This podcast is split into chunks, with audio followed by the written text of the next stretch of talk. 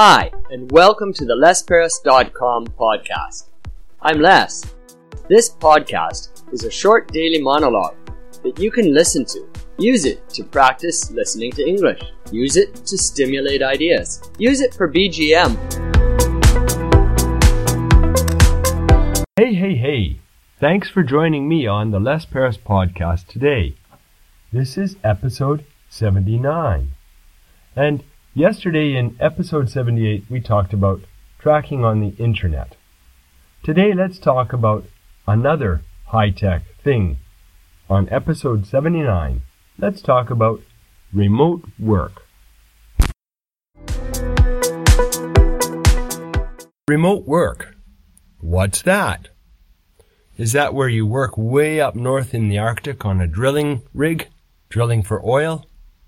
well, that could be a possible definition, but these days remote work means not going into the office to do your work. It means staying at home, or optionally, going to a place of your choosing and doing your work there.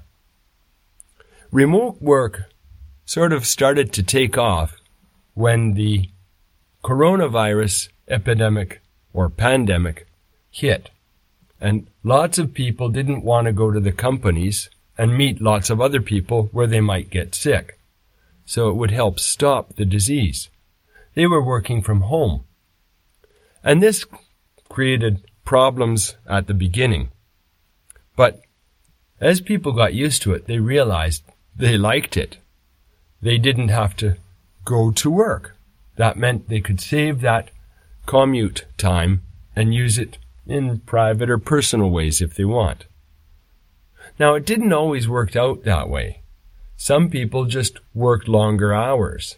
They took the commute time and ended up using it for working. That's a problem. Other people found that they could work at home, but they didn't like working in isolation. They wanted to meet other people face to face, talk to them, and exchange ideas. And then there was sort of screen time and too much too much time on Zoom meetings. Now, I didn't do any remote work during that period, so I don't have first-hand experience. But I was told that some people got sick and tired of using Zoom to always meet other people.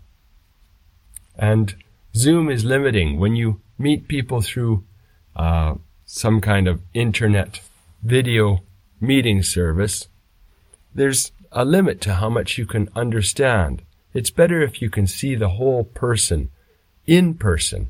Communication is more complete then. At any rate, still people liked remote work, and I have some students who either they themselves do remote work or people in their family do, and they really enjoy it. Remote work has some good benefits, but it also has significant drawbacks, depending on who you are and what your situation is.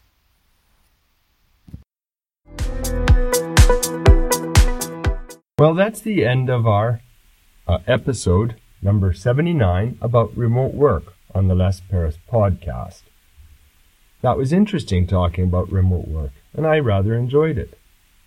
Tomorrow I'll talk about another topic that I enjoy. I'd like to talk about the power of positive thinking. I'm a true believer